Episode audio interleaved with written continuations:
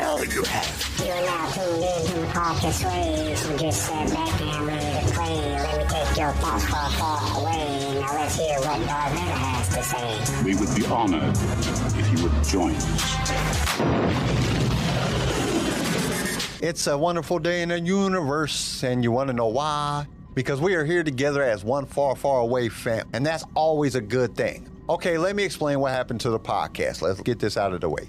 We signed up with Manaxian Broadcast Networks last year. They took over the contract that we had with Random House Audio. The contract that we signed was good for one year, and they failed to renew the contract. So we got hit with over 50 copyright claims, basically every episode that we put out this year.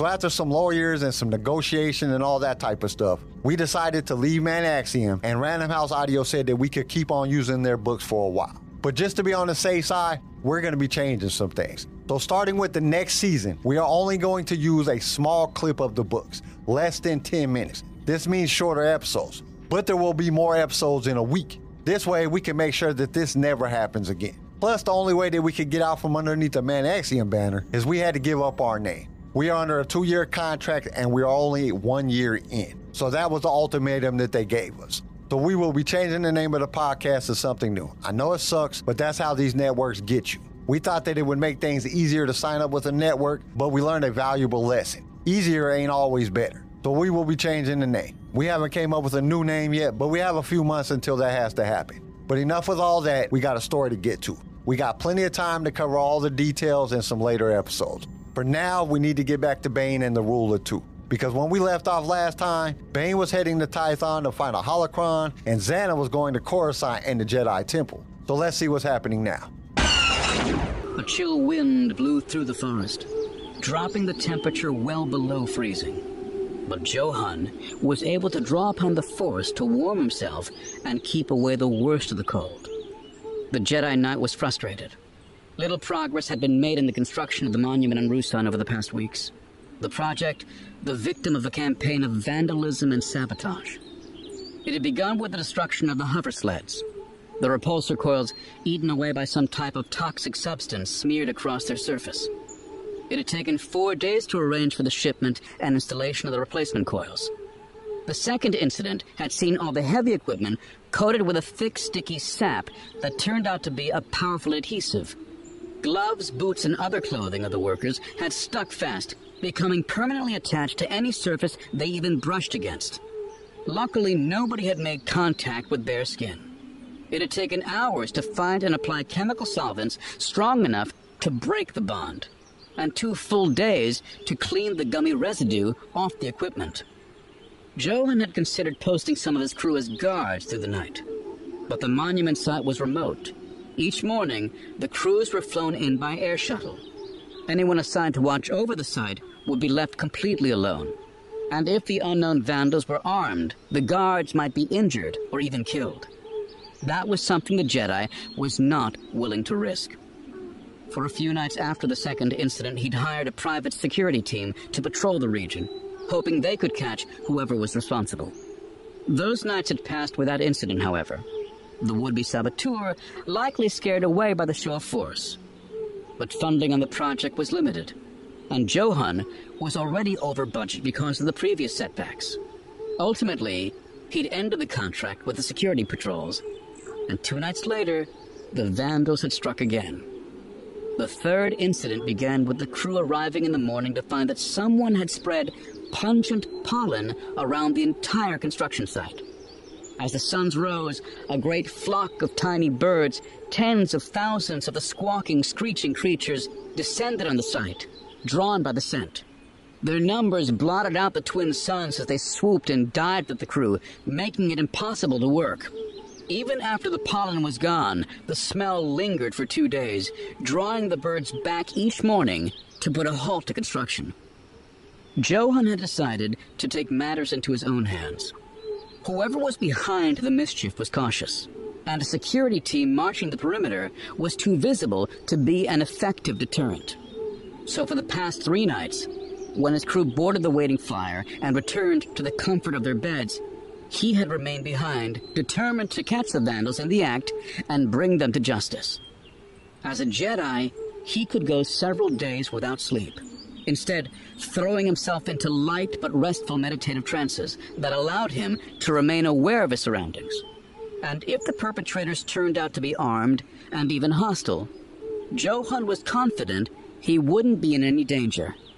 He was hunkered down behind a camouflage blind hidden in the trees that surrounded the construction site. Located atop a small bluff that overlooked the site and armed with night vision goggles, he had a clear view of the entire area. The first two nights had passed without incident, and Johun had begun to fear that whoever was behind the attacks must have known he was there. If something didn't happen tonight, he decided, he'd have to try some other course of action. Nearly two hours later, his patience was finally rewarded when, through the goggles, he saw a single figure creep out from the trees less than a hundred meters from where Johun was hiding. At its side was a long, thin object that could have been a weapon, a walking stick, or possibly even both.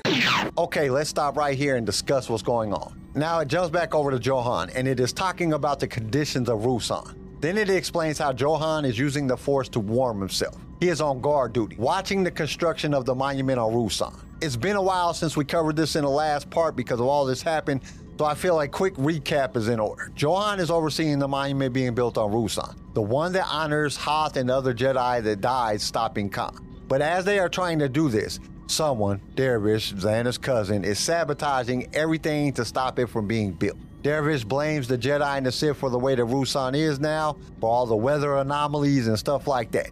And he's right. It was their war that caused Ruusan to be so messed up. But he has been sabotaging everything. This is causing the project to be way over budget. And so far, they can't catch the person doing it. So Johun is taking things into his own hands. He thinks he can catch whoever is causing all the problems. So let's get back to the story and see if he achieves his goal. Johun scanned the surrounding forest, looking to see if the person was alone.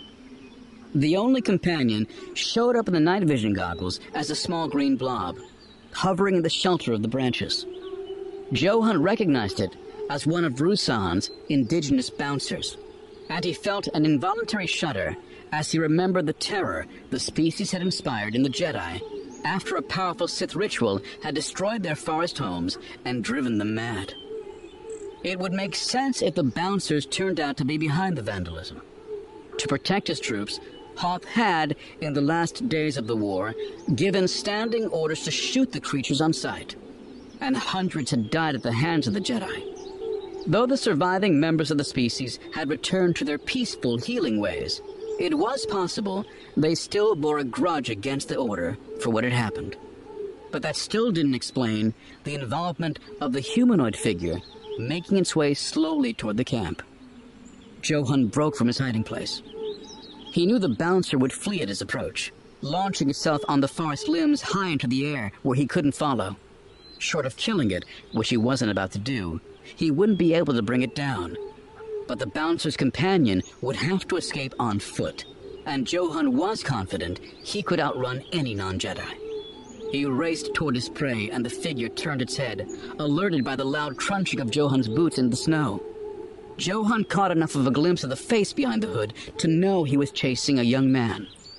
The man threw down the walking stick and bolted for the trees, the long robes he wore to protect against the cold fluttering out behind him.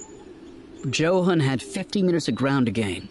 With the power of the force flowing through his limbs, he'd expected to make up the distance in a matter of seconds. But his adversary moved with surprising speed and the Jedi realized that his quarry was at least on some small level attuned to the Force as well. Across open ground, Johun was still faster. But he was a good 10 meters behind when the man reached the forest edge and plunged into the undergrowth. He cut a path that would have shaken off almost any pursuit, weaving and darting in and out of the densely packed tree trunks, ducking under sharp branches and leaping over thick protruding roots at a breakneck pace. Drawing heavily on the force, however, Johun was able to match his progress, swatting away the limbs and leaves that threatened to smack him in the face and nimbly avoiding the roots that would have sent him crashing to the ground. They sprinted through the forest for several kilometers, neither able to gain ground in their contest. The chase ended when they broke into a small clearing with a tiny mud hut built in the center, and Johun realized that his quarry, blinded by panic, had instinctively run for home. The man raced to the door, as if hoping to escape by locking himself away inside. Then he stopped, suddenly realizing the mistake he had made. With slumping shoulders, he stood by the door, making no attempt to flee, as Johun cautiously approached. I didn't think anyone could keep up with me through the forest, he said, defeated, as he opened the door to a small hut. You might as well come inside and get out of the cold. The interior was simple but clean, and just large enough for the two men to share the space without feeling cramped. The only furnishing was a small sleeping mat in the corner. Glowing embers in a pit at the room's center threw off enough heat that Johun was able to remove his thick winter robe and lay it beside him as he sat cross-legged on the floor. His host also shed the heaviest of his garments, peeling away multiple layers before kneeling across from his uninvited guest. Johun guessed the man was in his early twenties, only a few years younger than the Jedi himself. He had dark, scruffy hair and a long, scraggly beard. There was a wildness in his eyes.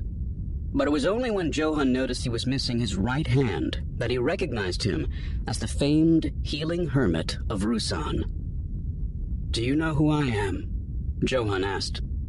I know you're a Jedi, the hermit replied. That's why I couldn't shake you. My name is Johun Othone.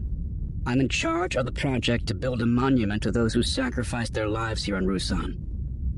Johun waited, giving the other men a chance to respond or reply. But the hermit simply stared at the ground, his good hand resting in his lap, clasping the stump of his right arm. Why did you wreck our equipment at the construction site? He half expected the hermit to make some type of denial, after all, Johun hadn't actually caught him in the act, but instead he freely admitted what he had done. I wanted to stop you. I figured if I cost you enough time and credits, you would give up and go back where you came from. Why? Johun asked, puzzled at the venom in the hermit's voice. We don't want your kind on Ruusan, the younger man snapped. You have no right to be here. I served with General Hoth in the Army of Light. Johun answered, trying to stay calm despite the righteous indignation he felt. I saw my friends die. I saw them sacrifice themselves to save the galaxy from the Sith. I know all about the Sith, the hermit sneered. And the Jedi, too. I saw the war with my own eyes. I know what happened. Look at what your war did to this world! He shouted, his voice accusing. Every year, the snow falls, and with each winter, more and more animals die from the cold. Ten years after your so-called victory, entire species are still being driven to extinction by what you caused. We love bringing you more Star Wars, and it is because of our partners that we can do this week after week. So we invite you to be one of those partners. For as little as a dollar a month, you can help us keep this going. Your support will give us the ability to create future episodes, as well as provide you with the best sounding show on your playlist. And to express our appreciation, we will give you a shout out on our mid series show that we do in the middle of every book. You will also be automatically entered in all future giveaways. All you have to do is go to the show notes and click that listener support link. Now let's get back to the show. I am sorry for the suffering this world has endured, Johun said. But the Jedi cannot be held responsible for everything. The greatest harm to this planet was done by the Sith.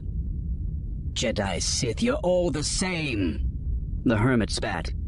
You were so blinded by your hatred of each other, you couldn't see the consequences of what you were doing.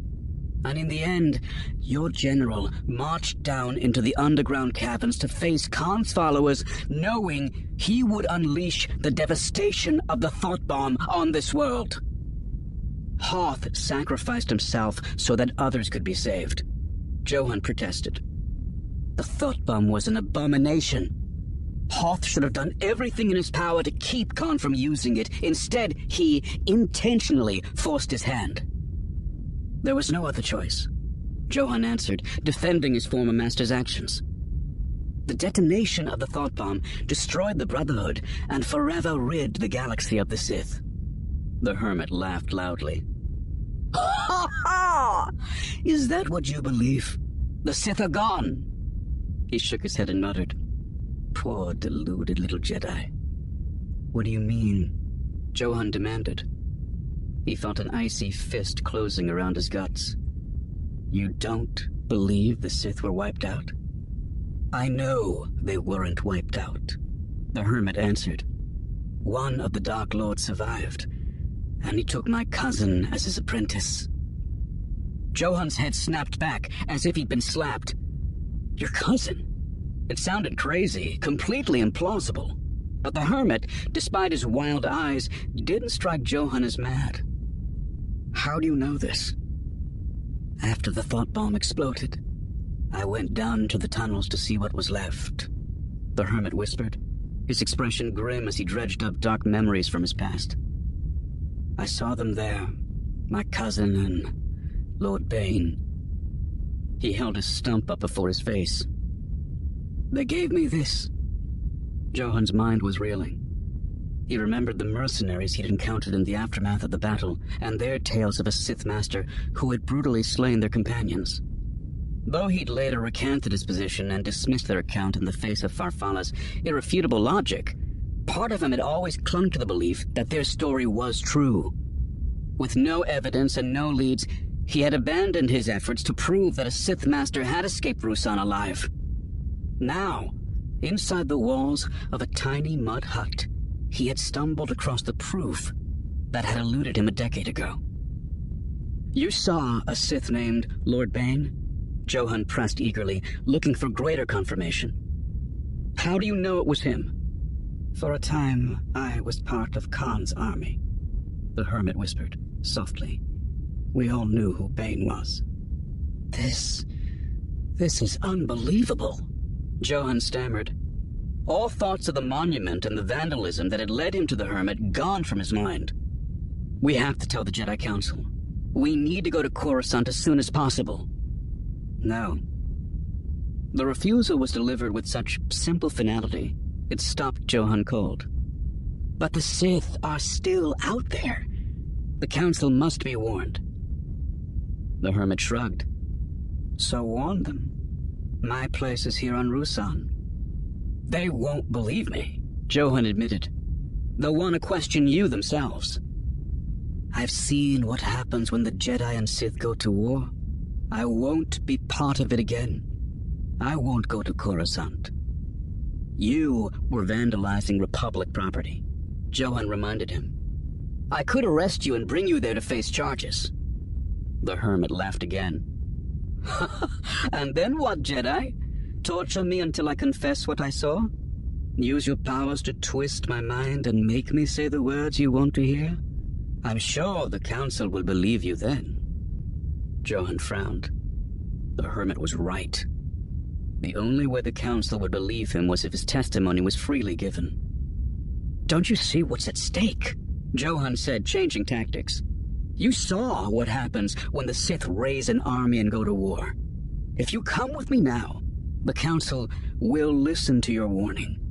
We can seek out this Lord Bane and stop him before he has a chance to lure others to his cause. As he spoke, he reached out to touch the hermit's mind with the Force. He didn't compel him to agree to the request. That wouldn't serve his purpose here.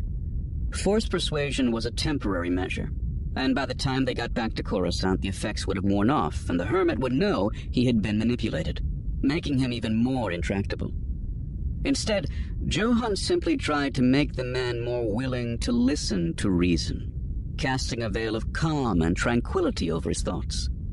He gently swept the other man's bitterness and resentment to the side, allowing him to weigh the logic of his arguments unclouded by passion and emotion. Bane has gone into hiding he continued. If we do not find him, he will reveal himself only when he has rebuilt the armies of the Sith, and the galaxy will be plunged once again into war. But if you come with me now, we can convince the Council to seek him out. Help me stop him, and we will prevent another war. The hermit stared at him for a long time before finally nodding his agreement. If it means stopping another war, I will go with you to Coruscant. Okay, so Dervish finally makes an appearance. Johun spots him coming out from the tree line about 50 meters away. So Johun leaps from his hiding place and gains chase. Dervish breaks for the trees to escape. Johun uses the force to propel himself faster, but he is not gaining as fast as he should be. This is when he realizes that the person that he is chasing is also using the force, but he is still gaining on the cloak figure. When they reach a clearing, the person runs to a hut, but he stops at the door realizing his mistake. He had just led the Jedi right back to his house. This is when Johun reaches the man. And at this point, Dervish didn't even try to flee into the hut and hide or anything like that. He just opens the door and invites Johun in. And once they are inside, that's when things get real crazy. Johun asks Dervish why is he trying to stop the monument. Dervish tells the Jedi it is their fault that Ruusan is so messed up. Johun counters with it's not all our fault. The majority of the destruction was caused by the Sith. Dervish says Hoth goaded Kaan into setting off the thought bomb. Johun tells him because of Hoth's action, there's no more Sith. Dervish laughs and tells Johun all the Sith are not dead. Lord Bane has survived and took his cousin Rain as his apprentice. When asked if he was certain of this, Dervish actually snitches on himself. He says that he used to be part of the Brotherhood of Darkness, and Bane and his cousin gave him his missing hand. When Johun tells Dervish that he needs to come with him to Coruscant so he could tell the Jedi Council what happened, Dervish refuses to do anything. But after some forced persuasion, Dervish agrees to go to Coruscant and tell his story. So let's see what else is to come in this chapter. The chief librarian of the Jedi Archives was a venerable Cerean named Master Bararona Ban. Welcome to Coruscant, Padawan Nalia, he said, rising from his seat to greet Zannah with a smile as she entered his room. How was your trip from Polis? Master Barra's private quarters looked much as she'd expected. A great number of journals, handwritten notes, and data cards covered his small desk, organized into neat little piles. There was also a small view screen and a terminal that she suspected was linked to the main index catalog of the archives, allowing Master Barra to reference it at will. The journey was long but uneventful, she replied. Her voice was calm and relaxed, though inside, her heart was pounding. The illusion she projected of being an apprentice of the light side had served her well so far, but now she was face to face with a Jedi Master. If she made even the slightest mistake, all was lost. It was good to get away from the cold, she added. Nalia, unlike her master, had not been born on Polis. She had originally come from the tropical regions of Coruscant. The Cerean laughed, creasing up the wrinkles on his tall, cone shaped forehead. Master Anno would disagree with you, I suspect. She replied with a gentle laugh of her own. My master sends his regards, she said, recalling from the profile that Anno and Barra had briefly studied together at the academy here in Coruscant. Do you have any plans to visit him on Polis in the near future? I am afraid such a journey would be impossible, he replied with a sigh. The archives require my constant attention. Master Anno warned me you would say that. She said, smiling. He told me you would use any excuse to avoid ever visiting Polis again. Not everyone takes to the ice and snow with the ardor of the Pingani. The Cerean admitted with a sly twinkle in his eye. The exchange of pleasantries concluded, he returned to his seat and punched a key on his terminal, bringing up a large block of text on the screen. I have reviewed your request to access the archives, he told her, and I believe we can accommodate you. He tapped the terminal again and inserted a data card. The terminal hummed as encrypted data was loaded onto it. The archives are available at all hours, day or night, he informed her. You will have clearance to access the general collection, but please remember that the contents of the analysis rooms and the Chamber of Jedi holocrons are restricted. I don't think they'll be necessary for my research, she assured him. Master Anno was very specific in what he wanted me to look for. The data card popped out of the terminal, the information download complete, and Master Barra handed it to Zannah. Insert this into any of the catalog terminals in the archives whenever you wish to log in and look something up. Original works may not be removed from the premises, but you are free to copy any materials you find onto this disk for your personal use or collection. I've taken the liberty of preloading your disk with some seminal works that may be of interest to your research, he added, smiling at her once again. Thank you, Master Barra, Zannah said with a bow. How long do you expect to remain here in Coruscant? He asked. A few days at most, she answered. She doubted she could maintain the illusion that shielded her dark side powers from detection any longer than that. Master Anno is anxious to continue his research. He wants me to return as soon as I have the information he needs. The Saurian nodded in understanding. Of course.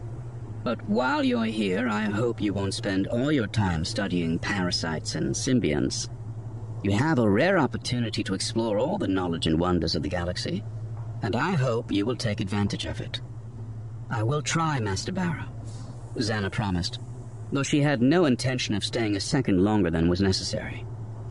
Good luck with your research, Padawan Nalier, the librarian said, dismissing her. With another bow, Zannah turned and left his room, more confident in her mission than ever. If she could fool Master Barra, chief librarian of the Jedi Archives, into believing she was Nalia Adolu, she knew she could fool anyone.